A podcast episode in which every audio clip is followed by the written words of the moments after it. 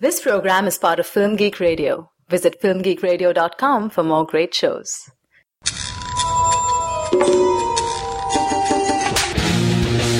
I'm not joking. I kill people. Not exactly the charity type, are you? Lately, there are these moments when I feel connected to something else. Would you please stop doing that? Then stop saying stupid things. Talk about your bloodbath. Greetings, sociopaths. Welcome to Avenging Angels here on Film Geek Radio. This is our podcast devoted exclusively to the eighth and final season of the Showtime series Dexter. I'm Andrew Johnson, and I'm joined by my dark passenger, Charlie Nash. Hey, Andrew. How are you doing, Charlie?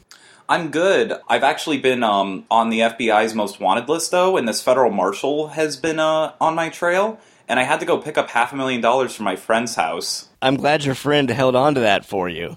Oh, yeah. She just told everyone that there were snakes in the closet, so uh, no one even went in there. That's a, good explanation. Oh, a very good explanation. It, I, I need to use that more often in my day to day life. Don't go in there, there's snakes. Every time the cops come to check my house for bodies, that's uh, that's what I'll say. Oh, as always, we are not experts on Dexter, either the show or the books, but we have been following the series from the very beginning, so we may occasionally forget things that happened in earlier seasons. If we do, just email avengingangels at filmgeekradio.com and let us know. We, we, we welcome kind corrections. This is episode number 10 of Avenging Angels, focused on the ninth episode of season 8 of Dexter. The episode is titled Make Your Own Kind of Music. It was written by Karen Campbell and directed by John Dahl.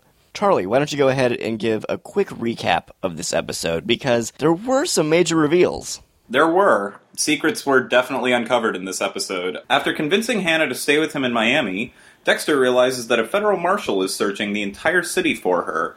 They pick up some cash that Hannah has left at her friend Arlene's house, then convince Deborah to let Hannah hide out in her apartment. Dexter also finds some hair that Zach managed to stick under the table before he was murdered, and runs it through some uh, DNA tests at the lab. As it turns out, Zach's murderer is Oliver Saxon, who was also Cassie's ex boyfriend, leading Dexter to believe that Oliver not only murdered Zach, but Cassie as well. And just when we think things can't get any weirder from there, it turns out that Oliver is also Dr. Vogel's son, who she believed had passed away several years ago when the hospital that he was institutionalized at burned to the ground. There's also some more sexual tension going on between Deborah and Quinn, and Quinn decides to kiss Deborah, and then they pretend that that just didn't happen. After realizing that Oliver is Vogel's son and Zach's killer, Dexter is determined to kill him despite the fact that Vogel is clearly conflicted about his uh, decision to do this. After drugging Vogel and lying to her about saying they will send him away to a hospital, Dexter tracks him down at a coffee shop only to see that his tires had been slashed and that Oliver is one step ahead of him. Unsure of what to do at this point, Dexter rushes back to Hannah and tries to figure out how they will move away to Argentina together. But as soon as he leaves Vogel's apartment, it is revealed that Oliver is there and that Vogel and him may be rekindling their long lost relationship. All right, before we really dive into things, here's a clip. What the f- are you doing with Zach Hamilton? Quinn called. He thinks Zach killed Cassie. Yeah, I thought so too, but I checked it out. Zach didn't. What was Zach doing with you and Hannah and the keys? Serial killers convention? I was helping Dr. Vogel out. I don't know why I even ask you these questions. No one else knows. Zach's dead.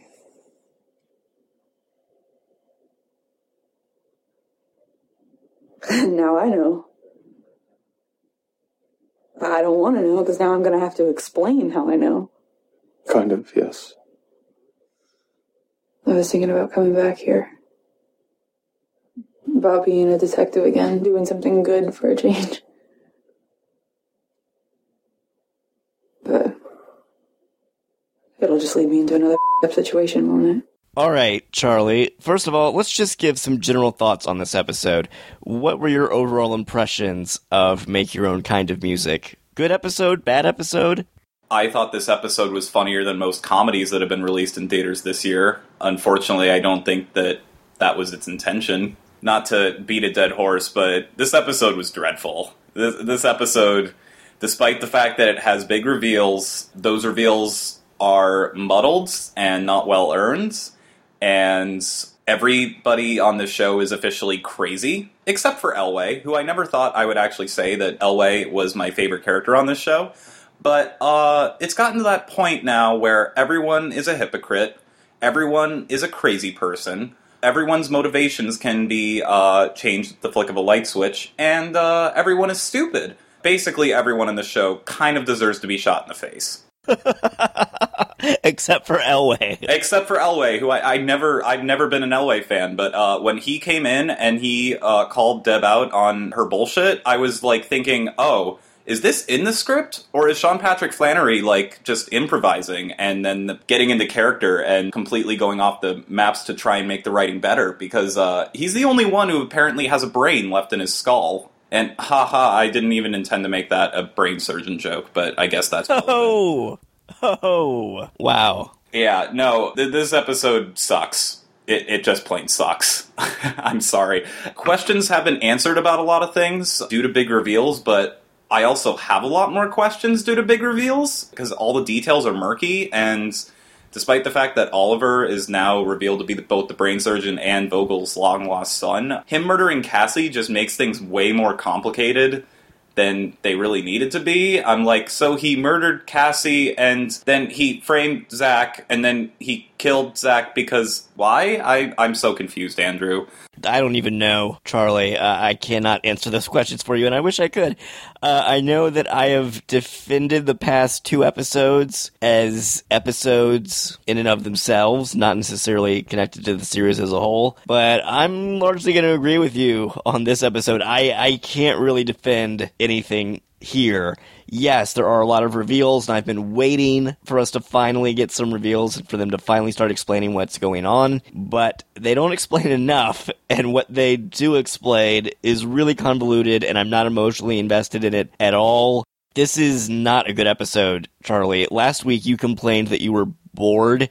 I was really bored this episode, even though there was a lot of stuff being revealed. The the only scene actually that I wasn't bored was the scene when Vogel finally revealed that uh, Oliver was her son and finally started explaining some of her backstory. I was like, oh, finally, some information. And then everything other than that scene, I thought was just horribly handled. Yeah, horribly handled. It's all incredibly lame. It's about as lame as like sitting down on your chair and realizing your friend left a whoopee cushion there. Like it's it's just silly and I understand why you defended the last two episodes because we didn't get any answers and there were still opportunities for information to be revealed that could have very rich compelling outcomes but now that those outcomes have been revealed they're just awful Well, it's interesting to note, Charlie, that this episode was directed by John Dahl, who's been with the show for a while. And the last episode he directed was, I believe, episode six, A Little Reflection, which is actually my favorite episode of this season so far, probably. Even though that ultimate cliffhanger with Hannah really doesn't make much sense in the grand scheme of things. As an episode, I think it's a great episode.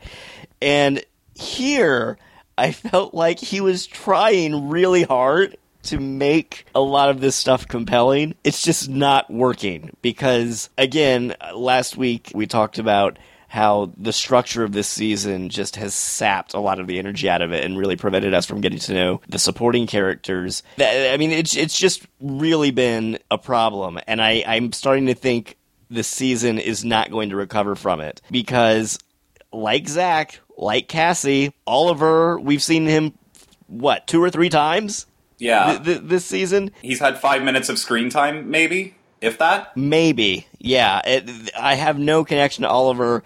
I don't really care that he's the brain surgeon. I mean, it's interesting the twist, I guess. no it's not that's too kind I mean, on a conceptual level, just the idea that oh, Vogel has a son and he's the brain surgeon. Okay, that's interesting. But the fact that it's Oliver, I, I don't have any investment in that. And you're right; it does make things a bit more complicated and, and, and raise a lot of more questions.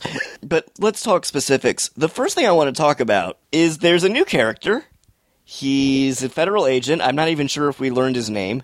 We did. I, I, I- I wrote it down. His name is. It's only a first name. It is Clayton. Okay, so Agent Clayton shows up, and he's played by Kenny Johnson, who is a really interesting actor. I mainly know him from The Shield, though I believe he's also been on Sons of Anarchy and, and a lot of other shows. I think he's a really great actor. When I saw him show up in this episode, I was like, oh, Kenny Johnson! This will be interesting. Not really. Yeah. haven't really done anything interesting with him, and it makes me sad because I'm like, oh, I like Kenny Johnson. I wish they had introduced him earlier. And he also happens to be playing the dumbest U.S. Marshal in probably television history. I mean, he he is dumber than a sack of bricks. Are you saying that he's giving Quinn a run for his money for dumbest law enforcement official? He makes Quinn look like uh, Sherlock Holmes. It's it's just oh my god. So okay, Dexter and Hannah go to Hannah's friend Arlene's house to take some money, and by some money I mean half a million dollars that she has stashed in her closet that no one has gone near because she claims that she told her kids there were snakes in there. I, we never see her kids, so we don't know how old they are. The federal marshal visits Arlene because Elway sends him on a manhunt for Hannah. He happens to stop by Arlene's house at the same time that Dexter and Hannah stop by to get the money. Dexter says, Hannah, hide in the closet. I'll take care of this. Dexter and Arlene pretend to be a couple. He comes in and he's like, Oh, well, uh, you work as a waitress at Denny's. That couldn't buy a dollhouse, let alone this house.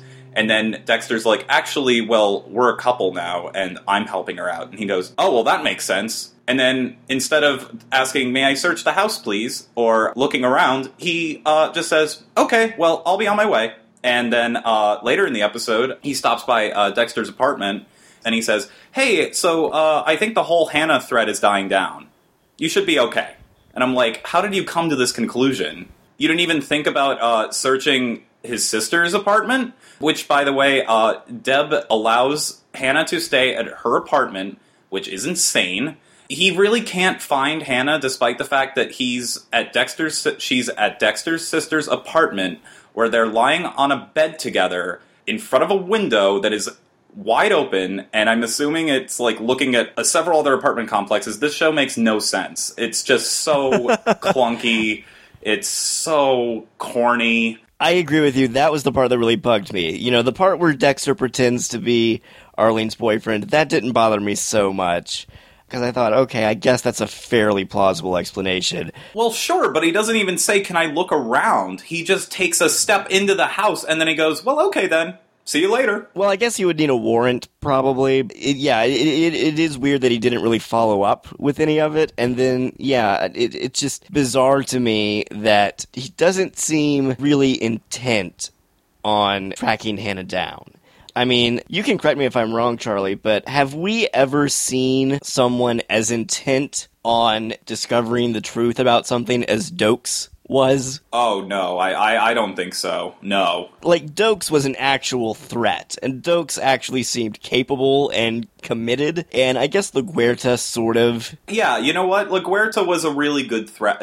I think LaGuerta in last season was a really good threat.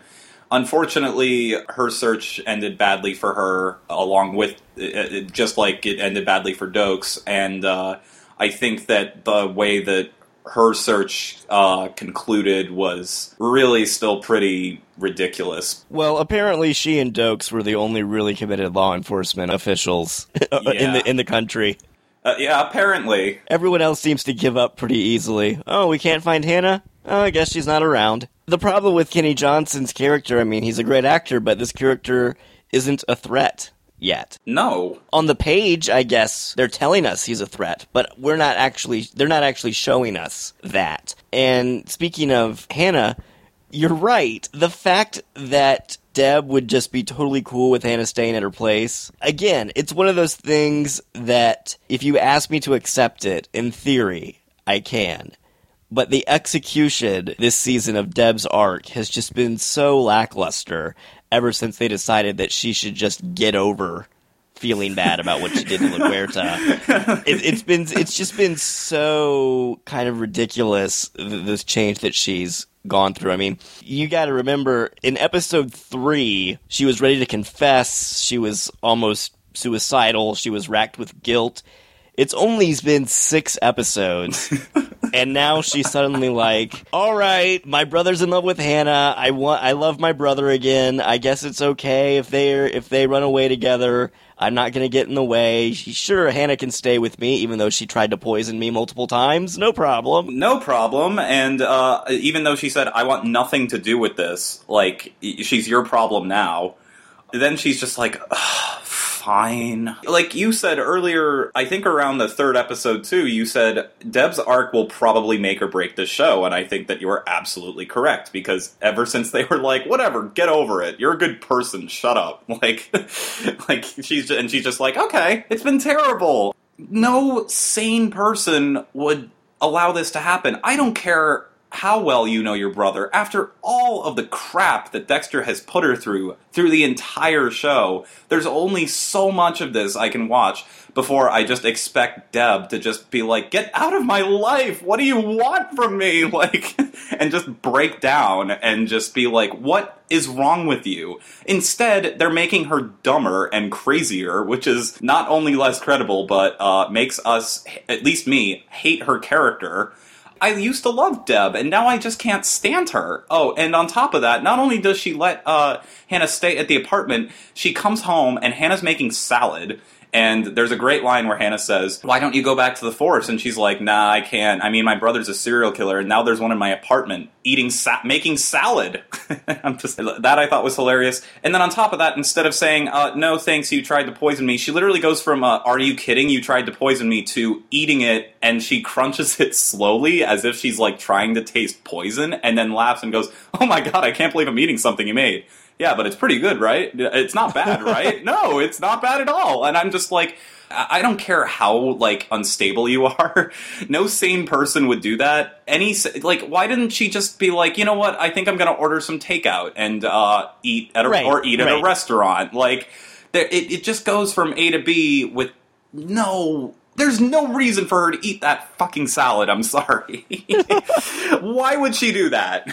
Once again, the, the, the writers are asking us to accept one too many things. Even if I'm like, if I could suspend my disbelief and be like, okay, I will believe, I will go with you when you suggest that Deb will let Hannah stay with her out of love for her brother. Okay, maybe I can accept that. But you're going to tell me that she's not going to be suspicious the entire time. She's not going to completely shut Hannah out of her life. She's not going to like lock her in a room where she can't do any damage. I, I mean, they're asking us to believe that now Deb and Hannah are going to kind of become girlfriends. And that's going too far. Too too much too fast. when you said that, I mean, it's true, but when you, for some reason, when you just said they're trying to make us believe that Hannah and Deb will be girlfriends, for some reason, I just thought, wouldn't that be funny if, like, next week's episode opened with them on the beach with, like, mimosas or something, and they're just like, oh my god, like, uh, this guy, just, Dexter's, like, totally annoying. Like, oh my god. Suddenly Dexter becomes season 3 of Girls.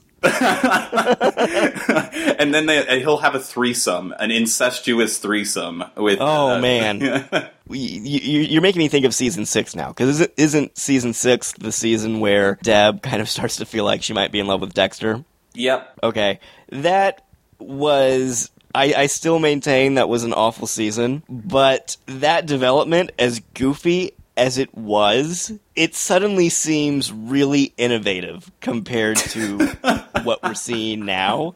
And there's a part of me that now wishes and is thinking back, going, okay, what if they had committed to that and they had committed to Deb being in love with Dexter and them having to wrestle with those feelings. Yeah, it's ridiculous. Yeah, it's kind of offensive to children that have been adopted. But if they committed to it, it would at least be kind of interesting and surprising. And again, at that point, we had spent six seasons with them.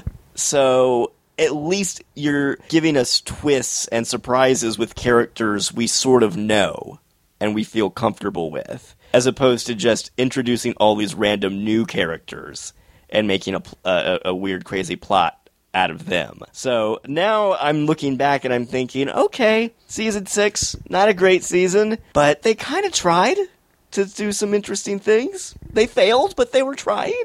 Yeah, at, at least it was coherent. You have just basically pinpointed why I now think this season is worse than season six. I'm still not willing to say that yet. I, I will see how the last three episodes of this season play out. I'm still not quite ready to say that this is worse than season six, but it is starting to really try my patience. Yeah, my patience is at an end. They have three episodes, Andrew. I know that you've liked more than three episodes of this season, but uh, apart from the first three episodes, Andrew, this season just sucks. Like, you know, season six, I could at least sense what they were trying to do, and as predictable as that plot twist was, at least we got to know who Travis was as a character. At least Travis, he at least had a personality.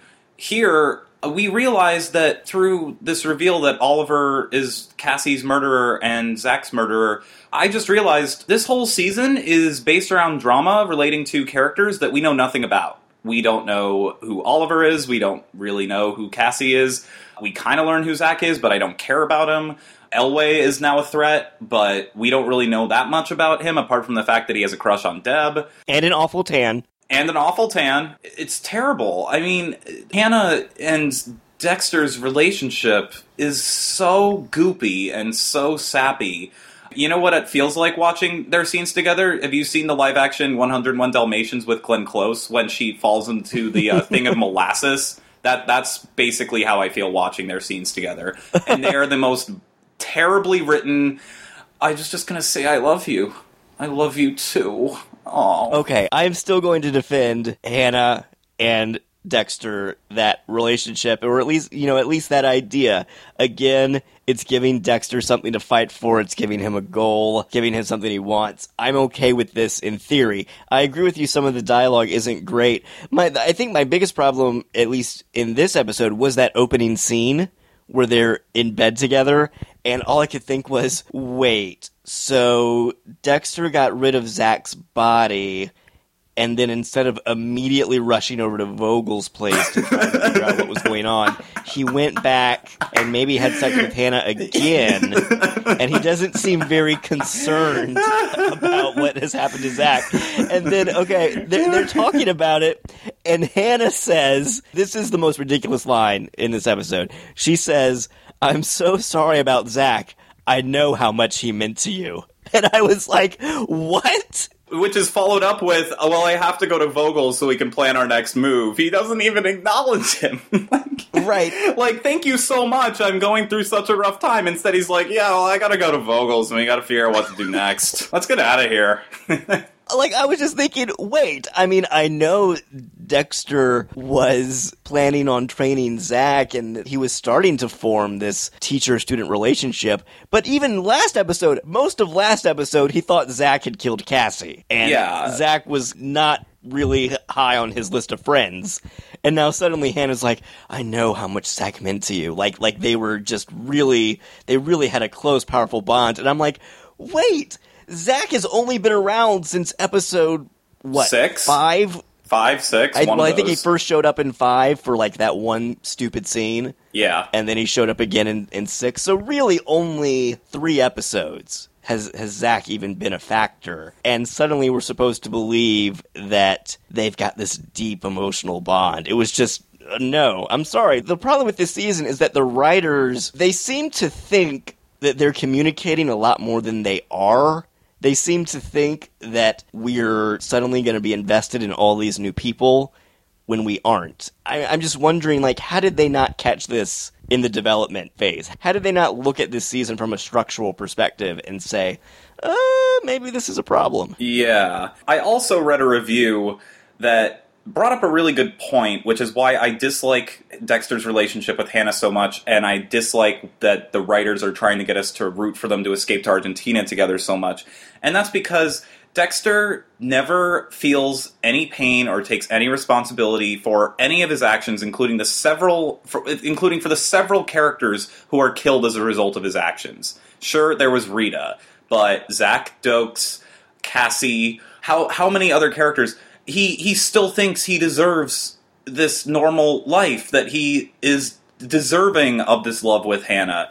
And, you know, like, when it comes down to it, Dexter's an asshole. Dexter's a jerk. Like, he doesn't feel any sense of remorse or responsibility. And whenever Vogel's talking about how he's so emotionally how psychopaths are so emotionally inert, and then he's like, "You underestimate me." I'd always, I always come back to thinking about how Dexter never really has to, uh, never really cares about all the damage he's doing to the people that he loves around him. Apart from that, and I'm kind of like, no, you know, you are kind of a, a, a, a sociopath. You you really don't care about anything that anyone has been hurt by, and and if you do, you get over it in about two episodes, and then you just think you're deserving of a normal life. Like it's just a burden that he has to kill people. It's not a burden that he has put harm to his sister and had his wife killed and um, you know had the kids sent away and that he all these people are dead as a result of him. All these innocent people are dead as a result of him. And it makes me not want to root for him. Like y- you know like Right. first of all hannah and his conversations are just as flat as a bad soda. And i just don't care. I'm rooting against him to get to Argentina. I want him to suffer really terrible consequences. I don't like any of these characters anymore. They're caricatures of what they used to be, and nobody is smart anymore. Nobody is sane anymore. It, it's just hard to root for these people. Yeah, I agree with you, and I, I know what review you're referring to. You're referring to the AV Club's review, which you you How did always you bring up. I read their review of this episode, and while I think they were a little bit overly harsh about how the writers have been treating Dexter, they're not completely wrong. There does seem to be a real reluctance to consider the fact that maybe what Dexter does isn't okay, and he's not this heroic vigilante taking out bad guys. And in that review, the author brings up a TV series that premiered over the summer called The Writer's Room on the Sundance Channel, where they interview writers for TV shows. And one of the episodes was on Dexter. And after reading the AV Club's review, I actually went and watched that episode of The Writer's Room. Oh, good, good for you. I, I wanted to, but I I couldn't find the time today. I think that the author of that review might have read a little bit too much into it, but it's not entirely off the mark. I have a quote here that Manny Coto, who's been one of the main writers on the show since season five, a, a quote from him. He said, quote, I saw Dexter as the latter day pulp hero. He has a secret identity. He has superpowers.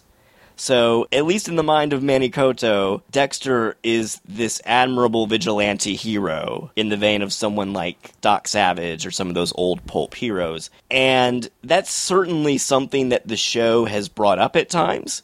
Uh, especially in I think season six or some maybe season two at some point when Dexter actually went to like a comic book shop and called himself the Avenging Angel. I always thought that that was meant to be satirical, but now apparently I'm learning that maybe it's not. Maybe that's what the, the writers actually think, and that bothers me, and that makes me concerned for how the show is going to end. Because I agree with you. I like this uh, development with Hannah. I like the fact that Dexter now has a goal and something he's going to fight for, but I do not think that he deserves to necessarily get what he wants, and and for him to basically get off scot free. And I'm kind of worried that that's what's going to happen. I'm I am too. It seems like the show is going to have a happy ending, and I'm going to call bullshit on that. If, if if it does have a happy ending, what universe do the writers exist in where they think that Dexter deserves to get off scot free? Well, on that episode of the writers' room, I, I- someone I can't remember who it was brought up the idea that this is basically wish fulfillment. This is the audience getting to enjoy seeing someone take care of the bad guys. Ugh, that's so. But that that just makes me feel like I need to go take a shower, dude. Like that Yeah, makes me a- little bit. show. that just makes me even angrier, dude. It makes me want to boycott this thing now. Yeah, it's it's really kind of disconcerting. Um, and again, I'm not gonna I'm not gonna state right out that that's how the show is gonna end because we still have three episodes to go. But I'm I'm becoming more and more concerned that any real exploration of moral conflict or consequences that they're just not going to really delve into that at all and that unfortunately is what has been keeping me watching Exactly. from the beginning That's what I am most interested in. Yeah, and it's when they got the highest the, the highest ratings that they ever got for this show, I'm pretty sure was season four's finale where Rita was dead. And then Right. you know, everyone I've talked to who's stopped watching Dexter, they all say it was around season five. Because they just got over Rita's death in a heartbeat. He got over Rita's death in a heartbeat, and they got onto this stupid subplot with Lumen, and suddenly he wasn't haunted by Rita's death anymore. I will defend Lumen in season five to a degree, and I'm sure when we do our series recap at the end of this, we'll we'll talk about each of the seasons and talk about what we liked about them and what we disliked about them. I don't think season five was a total misstep, and from a character perspective, I can see what they were going for. But you're right; that seems to have been one of the last times that there were actually any consequences for Dexter, at least until season seven, when Deb found out, and then we started to get some more consequences. And again, that was when the show kicked back into high gear for me. Yeah, me too. So it seems like the writers don't really understand what makes the show work. Getting back to this episode, let's talk about some of these big reveals regarding Vogel and the brain surgeon. Did you like this reveal at all? No, I thought it was anticlimactic and silly and uh, contrived and horribly executed, and any other negative adjective I can think of. I like parts of it. I like the general concept of it. We called that Oliver had something to hide, and we also claimed that it would be underwhelming if he did have something to hide, and it was revealed that he had something to hide. And not only is he uh, Cassie's killer, but he's the brain surgeon. So it's like the writers are like, "Well, let's kill two birds with one stone here. Let's just uh, let's just wrap everything up," and that made it even worse. last week you said that you thought Oliver was the brain surgeon, and I said I didn't think he was, and that if he is, that's a really stupid idea. I stand by that. Having Oliver be the, be the brain surgeon is stupid. Having the brain surgeon be Vogel's son, I think, is more interesting. Just because, I don't know if you remember this, but back at the beginning of the season, when we started getting all these reveals with Vogel, and we talked a lot about just how rooted in ancient archetypes they were and how that was kind of interesting and there were there were all these different things related to creator and the created and nature versus nurture. I think that this idea of the brain surgeon as Vogel's son is interesting because they set it up as a as kind of this, this Cain and Abel thing where she had two kids, Daniel and Richard. Daniel killed Richard and that's what inspired her to study psychopaths. That to me works, and I think that's interesting. But then when you reveal, oh, and Daniel is Oliver, that's when I just shut off and I'm like, no, I'm sorry, I don't care. Smacked your hand against your forehead. Yeah.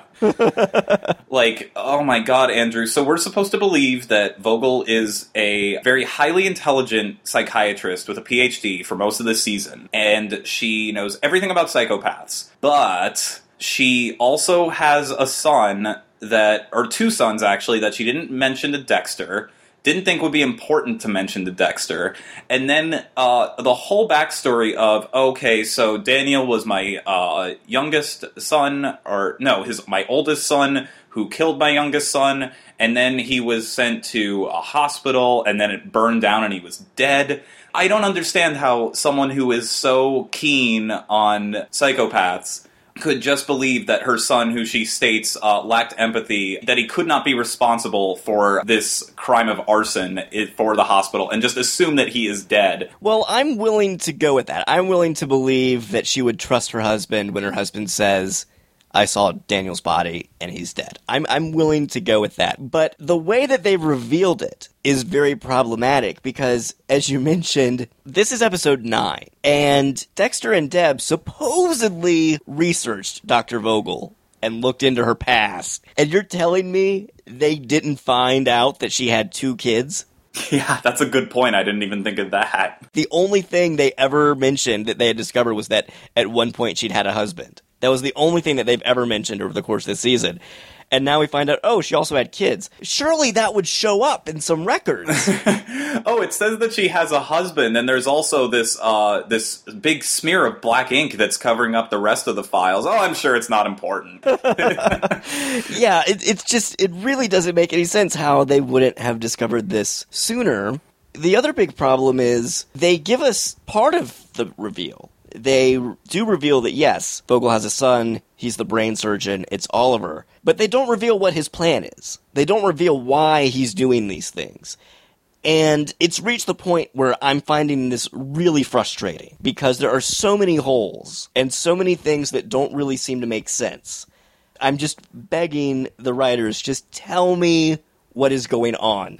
Please, tell me what is going on so we can spend the last three episodes or the last four episodes watching it play out and hopefully get some decent, satisfying conclusion it's like they think that by holding on to certain pieces of information as long as they can, they're raising the tension. When in this case, they're not. They're just making me angry. Oh, me too. It, I, I am in total agreement with you. And, and I mean, the title of this episode is Make Your Own Kind of Music, which is a song that appeared firstly when Vogel was kidnapped by AJ, and again when Dexter found Zach's body.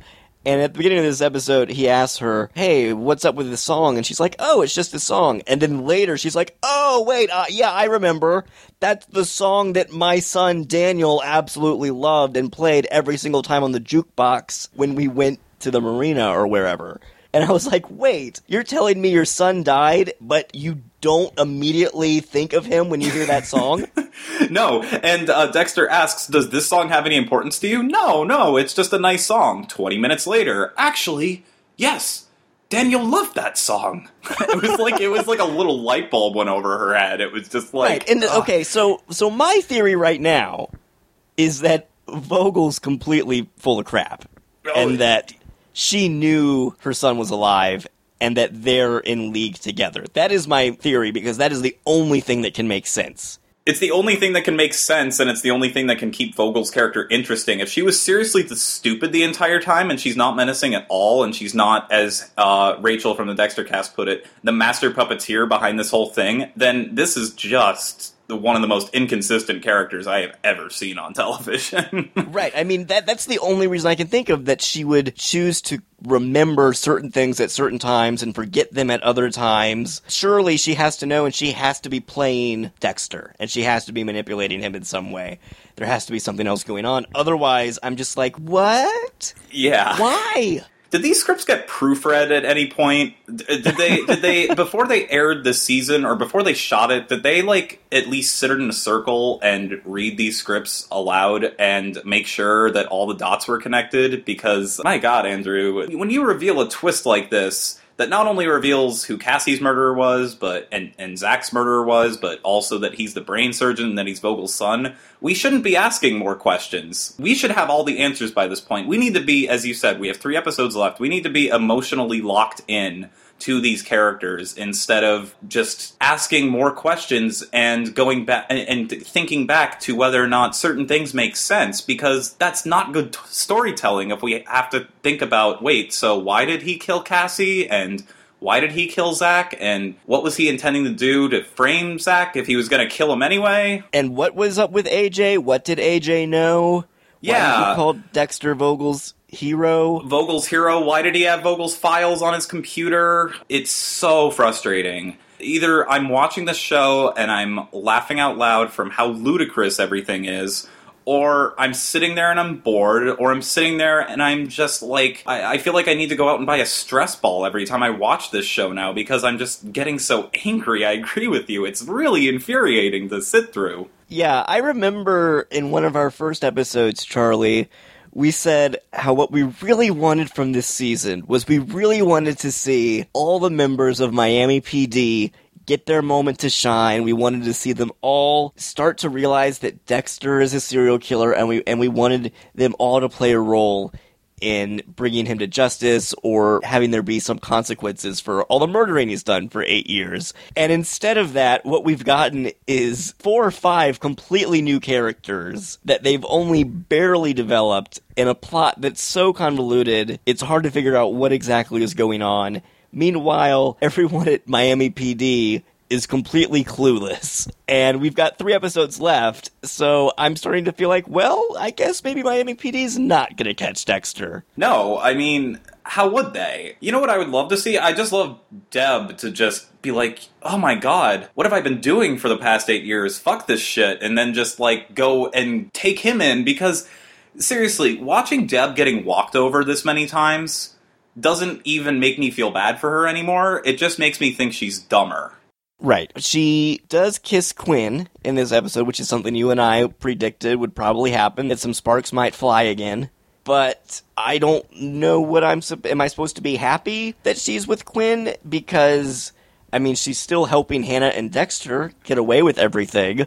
Yeah, and Quinn's an asshole because he's dating a girl whose uh, best friend just got murdered, and he thinks that's a good idea. Right. Jamie is not having a good season. Yeah, her her best friend just got killed and now her boyfriend is kissing the girl that he she's been complaining about the entire season saying you're you're still in love with her. Yeah. Despite the fact that he hasn't been talking about Deb at all, she's been bringing it up. Like uh, you know, like but you know, I don't like Jamie either because of that because he never brings Deb up. Uh, she always brings Deb up. But to have this happen, it, it's not even like, yeah, get away from Jamie. It's just like, okay, everyone's an idiot. Everyone's a jerk. And can I just say, my favorite uh, line of this episode is after Quinn kisses Deb, he says, let's just pretend that didn't happen. And she says, yeah, let's pretend it didn't. I feel like we're going to be saying that after the last episode of this season. I feel like we're just going to be saying, let's pretend the season didn't exist. And that Deb shot LaGuerta, and uh, you can use your imagination from what happens from there. Let's just pretend that it ended in episode 3 with her confessing. Yes. oh, um, th- going back to the make your own music song though, where uh, first of all, I love how um, they still have a jukebox in a diner. Well, I guess that some diners probably have jukeboxes, but can I just say that another thing I was thinking is when Oliver goes to play that song like three to five times, I was just hoping for a shot of everyone in that restaurant to just go, ugh, like, make it stop. What is your problem? Like, like, what is wrong with you? Are you trying to do this on purpose? are you trying? Are you trying to piss us off on purpose? Okay, I will say one good thing about Oliver. Oh, well, that's more than that's more than I have, but yeah. What's the name of the actor? His name is Darri Ingolfsson, and he was the the last role I can see him in uh, is the Karlstad police officer that he was uncredited for in The Girl with the Dragon Tattoo. No, I'm I'm wrong. It was uh, Canvassing, a TV series. He plays Marcos in the TV series Canvassing, which I unfortunately I uh, don't know what that is. Well, he actually had a role on the ABC series Last Resort. Oh yeah, that, that we actually started to do a podcast about on Film Geek Radio, and then the show got canceled. And he wasn't terrible in that show. He was terrible the first two times we saw him in Dexter, but this episode, he kind of won me over. He wasn't nearly as over the top and melodramatic like when he's trying to act all shocked that Cassie was dead. And now I'm kind of thinking, well, is the reason he seemed to act so poorly at first because that was that supposed to be a sign that it was all an act? Yeah. He's really the brain surgeon and he's a psychopath and he doesn't know how to communicate emotions. He's actually giving a great performance because uh, his character is just a terrible actor. I actually thought that he gave a really good performance this episode, and I think he's kind of compelling. He, he's got good screen presence. Uh, he seems like pretty serious, pretty intense. He seems also like he's very intelligent. I mean, he knew that Dexter was onto him. He slashed Dexter's tires. I, I feel like if we had seen this side of him earlier on, again, that's the same thing I've said for the past few episodes now. If we had seen this earlier on, maybe this would be really, really interesting. And, and I'm thinking, okay, if he is the big bad, if he's the brain surgeon, most seasons of Dexter, we spend most of the season getting to know the big bad. And I think that he's a talented enough actor. He's got he's got enough of a screen presence that I wouldn't have minded getting to see more of him. Yeah, I, I I don't have a problem with his performance. Also, I have to make a, an apology to our listeners. For some weird reason, I kept calling him Patrick for like two to three episodes, and I, I seriously apologize for that. I don't know why I thought his name was Patrick. You're thinking of Patrick Bateman from American Psycho, and it, it's one of Dexter's aliases. That's probably right, actually, because I remember mentioning American Psycho on one of our previous episodes, so maybe that name just stuck in my brain and got attached to him accidentally. But I have to disagree with you on the fact that he's uh, intelligent because, okay, so Zach apparently ripped out his hair and then stuck it under the table. I would have loved to see how that fight went down. Like, did Zach just like take out a piece of gum he was chewing on, put it under the table, rip out his hair, and then just stick it? Like, I, I don't know. Oh, that was idiotic. That was so terrible. I think that was probably the dumbest part of the entire episode. And an episode full of dumb things, that one takes the cake because Dexter, he looks under the table and he's like, oh, there's blood and hair and a fingerprint right in the middle of it. Yeah. And I was like, well, that's really convenient. And his first thought is that Zach put it there. And my first thought was, no, you idiot. The brain surgeon planted it there because he's been planting evidence all along. But no, it actually was Zach, and uh, the brain surgeon really is that stupid. He's also uh, too stupid to realize maybe I should throw my garbage away before Dexter will come over to my house. Also, the the thing that makes that so idiotic is that they say something like, "Oh, you you trained Zach so well. He was so calm and collected, even as he was being attacked, that he knew to put the blood and the fingerprint and the hair underneath the table." And I was like, "Okay, firstly, there's no way he could do that." Without Oliver noticing. Secondly, Zach is not calm and collected. Okay? Never. He is Never. a teenage boy. He would be freaking out if he was about to be murdered. He he would not retain his composure. No, never.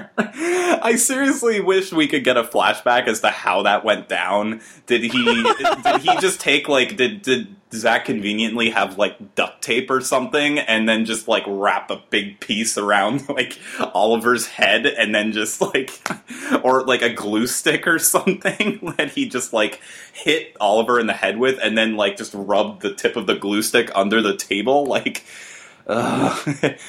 Andrew, this show is so stupid. it's so very, very, very stupid. And it's driving me nuts. I'm sorry, listeners. I can only hope that next episode they're going to be like, "Oops, we lied. Actually, that was planted there by the real brain surgeon." Who's another person that you don't know and have had no time to understand his motivations or learn his personality. Or, in fact, it's Vogel the entire time. Oh, I, I actually, I, I hope it is Vogel. Like I said, I hope she and her son have been in league from the very beginning, because at least that might help some of it make sense. But wouldn't that just be like even more predictable? I mean, I hope Vogel's menacing in some way. I hope she has been behind something the entire time. But wouldn't that just be in the the uh, most predictable plot twist on top of an already predictable plot twist? I'd be fine with that at this point. Just give me something I can latch onto. Give me a character I've at least spent more than five minutes with. give me get some sort of explanation that makes sense. I don't care if I guessed from the very beginning that Vogel was the big bad. Again, that would be in keeping with with the series as a whole. Usually, the big bad is someone you get to meet from, at the very beginning of the season. Yeah. What if it was Hannah the entire time, and then Hannah just murders everyone, and then gets shot down by a SWAT team? That's what I want to happen. I'd be okay with that. I'd be okay with that too, because uh, if Hannah isn't using Dexter, and the writers really do just say, no, she really was this this blonde damsel in distress who needs a who was a serial killer, but needs a very heterosexual serial killing male figure in her life to come save her. It's just as boring as everything that they talk about in this show. Also, if there was a drinking game for this episode, it would be every time Dexter talks about, quote, having a life with Hannah. He literally says it twice in like a minute, I'm pretty sure, when he's talking to Vogel. Yeah. Again, this show has never been subtle. I, I can handle that up to a certain point, but then eventually it becomes obnoxious. It, it, it's just like having a dozen little splinters constantly in your eyes. It's just, it's just, uh, we get it, writers. We can see it. He's in love. She's in love with him. I'm kind of in denial, Andrew. I'm kind of in denial that any of this is actually happening. like, like I said last week, is is Showtime pranking us? Please, Showtime, write us an email. Uh, is this supposed to be real? Are we actually getting a real season eight like later on? And you just like did this as a joke? Imagine this ending, Charlie. Okay? Okay. Imagine crazy stuff keeps happening for the next three episodes. And then the last scene of season eight, we realize that nothing in this season actually happened. Suddenly it's revealed that Deb didn't shoot LaGuerta, she shot Dexter, and this is his dying fantasy of how everything could play out, where he's thinking, if only Deb had shot LaGuerta and went through a dark period, but then eventually learned to love me again. And if only Hannah was back and we fell in love and suddenly managed to escape and go to Argentina and everything was perfect. What if none of this is real and Deb actually killed Dexter at the end of season seven? I think that would be more satisfying than what we're getting right now. I think that the it was all a dream plot twist, unless it's like in a Brian De Palma movie, uh, is basically one of the most cheap twists you could ever throw into a movie or TV series. Oh, I agree. But this season is so bad that I'm actually hoping that you're right and that this is all Dexter's fantasy. That would be brilliant because all of the people, like the writers apparently, who are rooting for Dexter to get away with it, it would be like a giant middle finger to them, as if saying, "Ha ha, we're gonna sh- we're gonna give you the impression that we're giving you what you want," and then confront you with the fact that no, that's not what you get. There have to be consequences. Yes. You can't get away with murder. Yes, because it's almost like they're like, this is what you want, right, viewers? And we're like, we're actually supposed to give a crap about what's happening right now? I mean, Andrew, you've seen Return of the Jedi, right? Yes, I've seen Return of the Jedi. Remember that scene where uh, they're on Jabba the Hutt's like hovercraft or whatever, and they go to the sand pit, and then C-3PO is explaining to Luke and Han that Jabba wants to throw them into that sand pit, and that it will uh, digest them for the course of a thousand years, and it'll be like the most painful thing they've ever experienced. That's kind of what this feels like.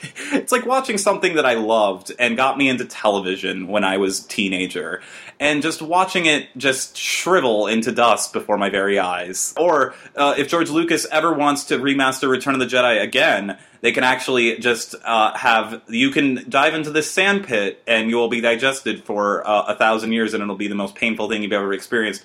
Or you can sit in this room with the DVDs of season eight of Dexter and uh, watch it through all the way, just once. Again, I'm not going to give up yet. I'm going to I'm going to remain eternally optimistic, Charlie. Maybe season 8 of Dexter is like Boba Fett and it's going to strap on its jetpack and fly on out before it's too late. You never know. or maybe it's like Jabba the Hutt, where it's a fat tub of lard that's slowly being strangled to death.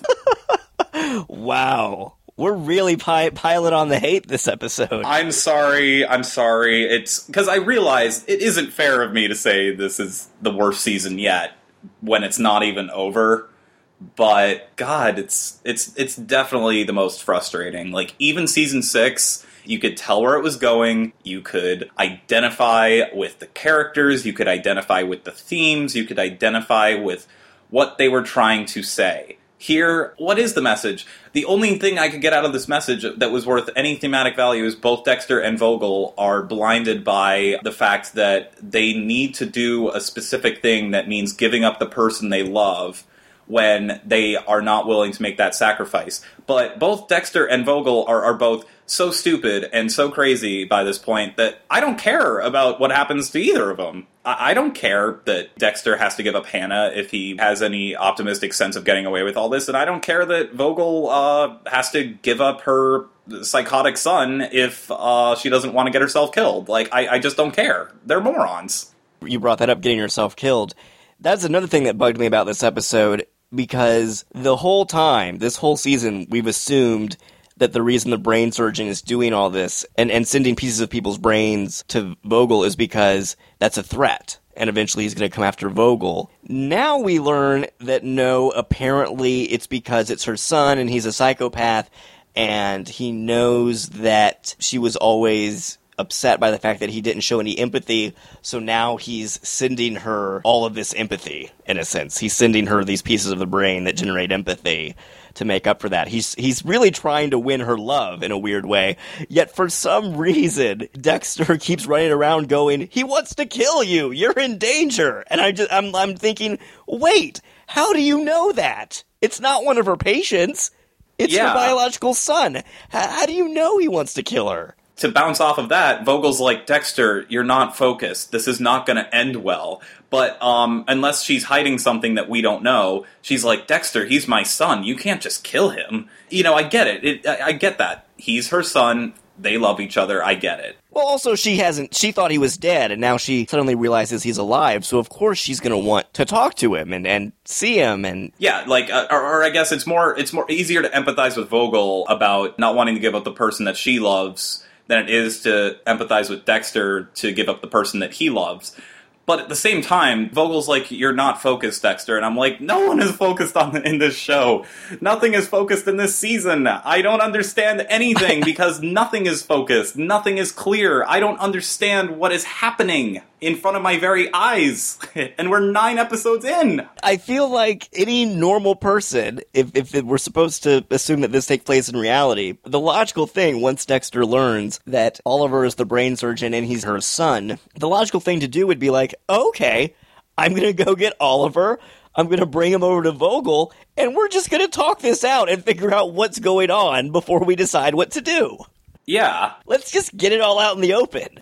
and even though Oliver has been killing people and he is a psychopath and he's probably he's the big bad of the season and we're probably gonna you know he's probably gonna end up dead and he's probably gonna be a terrible person like for dexter to just say okay uh, he's your son well he's the brain surgeon i'm gonna go kill him now and he's she's like please don't do that it just makes me think that Dexter is such a jerk. The poor woman just realized that her son is alive, and he's like, "Well, I'm gonna go kill him." Yeah. like you'll have half an hour to deal to let this sink in before uh, he he actually is dead. Well, I think we've talked this episode to death. Yeah, let's put this thing out of its misery. I'm going to ask you the same question I asked you last week, Charlie. What's your crazy theory? How do you think the show is going to end? What what what crazy thing could they pull out now? I think it's going to end with like that South Park episode where everyone who's holding in their farts implodes. I'm pretty sure that's how this whole season's going to end. Is everyone's just going to start imploding? In all honesty, how do I think this is going to end? I think this is going to end with Hannah being taken hostage by Oliver, and Vogel and Oliver are probably going to get killed, and maybe Hannah will die, and maybe Dexter will die. I'm skeptical that it's going to end in a tragic sense at this point. Uh, not only because of uh, what the past nine episodes have led us to believe, but also because of what you have just told me of that episode from the writer's room and from reviews that I've read that have watched that episode of the writer's room. I think that it's just going to end with them going to Argentina and Deb's going to become a cop again and they all live happily ever after. What would I like to happen? I would like Deb to just shoot everybody, in all honesty, and be like, I've spent eight years with you crazy people and I'm sick of it and I need my life back. And then she moves to Argentina and starts a new life. This season has gotten more convoluted and muddled than Amanda Bynes' breakdown. Here's my crazy theory that I'm going to pitch. Last week I said, "Oh, what if Vogel is Dexter's grandmother?" Well, Charlie, I'm going to throw this out. What if Vogel is Dexter's actual biological mother? I'd buy it. Harry had an affair with Vogel. Yep. She gave birth to Dexter. Mm-hmm. Or, or maybe she gave birth to Dexter in England or was pregnant with Dexter when Daniel killed Richard. And it was so traumatic she decided to give her new baby up for adoption. Yeah, I'd buy that. I totally buy that. I'm not sure it can redeem everything that's come so far, but I'm sure they've probably disproven that earlier in the series. I'm sure they showed some DNA evidence that shows that Laura Moser is actually Dexter's real biological mother. But I'm gonna, I'm just gonna say that would be crazy. That would be kind of, that'd be kind of interesting. I, I actually think that uh, she is. Uh, she grew Dexter. Uh, Dexter's actually a plant Dexter was uh, grown from a psychopath tree that she had growing in her backyard in England. Well, well, here's the thing, Charlie. If they intend for Dexter to get away with everything, and as we've talked about before, this whole season seems to be about family and how important family is. That would kind of make sense to me that, okay, Dexter is Vogel's son or related somehow, which means that Brian, the ice truck killer, was also related. And, and now we find out that he may have a brother or some other relative. If he and Vogel are related, that means that the ice truck killer, Dexter, and the brain surgeon and Vogel are one big happy serial killer family. And Vogel and Oliver and Dexter can just live happily ever after. Yeah, because they deserve that. Yep. after after all of the pain and suffering that they have caused to their loved ones, I as a viewer of this show want nothing more than for all of them to just get away with everything and live a wonderful life together in Argentina or the Bahamas or St. Kitts or wherever the hell they decide to go. You know what would be great if they all did live decide to live happily ever after and like they got on like a cruise ship or something and then the cruise ship just like catches on fire and sinks. like like like it would be a tragedy but out of nowhere. It would be an act of God. It would be God rendering the judgment that the writers didn't have the courage to implement. it would be like, haha, we've made, we got away with it. No, the universe declares that you cannot get away with it. they make up everything and they hear, and they just hear rumbling and they're like, what's that noise? Oh my god. Avalanche in Miami. like, or there's a tsunami and Florida just gets wiped off the map. Florida just breaks off from the rest of the United States, and uh, and uh, it's isolated from anything uh, dealing with uh, the way that crime is actually uh, solved or dealt with in the rest of the country. They can all just uh, live barbarically there. Sorry to Yeah. any listeners from Florida. That was a joke, in case you couldn't tell. Uh, at this point, I'm I'm not sure that would be any crazier than what we've got. Yeah. All right. Well, I think that'll wrap it up for this episode of Avenging Angels on Film Geek Radio. We'd love to get your feedback on the show. Let us know. What do you think of the season of Dexter? Is it the worst season ever? Do you think it's one of the better seasons of the show? Do you like what they're doing here with Vogel and Oliver? You can email us at avengingangels at filmgeekradio.com or comment on the website at filmgeekradio.com. You can also subscribe to the show through iTunes, so if you like this episode, please write us a review. That would really help us get the word out about the show. You can also donate to us through the website. We really appreciate your help. And don't forget to check out other great shows on Film Geek Radio, including Cinema Fix, The Thin Place, Navigating the Newsroom, and The Nerdy Projectors. Charlie, where can people find you online? You can find all my articles that I've written for your magazine Emerson at issue, that's issuu dot com slash your mag Emerson. And you can follow me on Twitter at ctnash91, that's C-T-N-A-S-H 91. You can find some of my writing at moviemezzanine.com and pathos.com. You can also follow me on Twitter at Writer Andrew. If you do follow me, be sure to send me a message and let me know you're a listener, and I will follow you back. That'll wrap it up for this episode. I'm Andrew Johnson, I'm Charlie Nash. and always remember that breakfast is the most important meal of the day.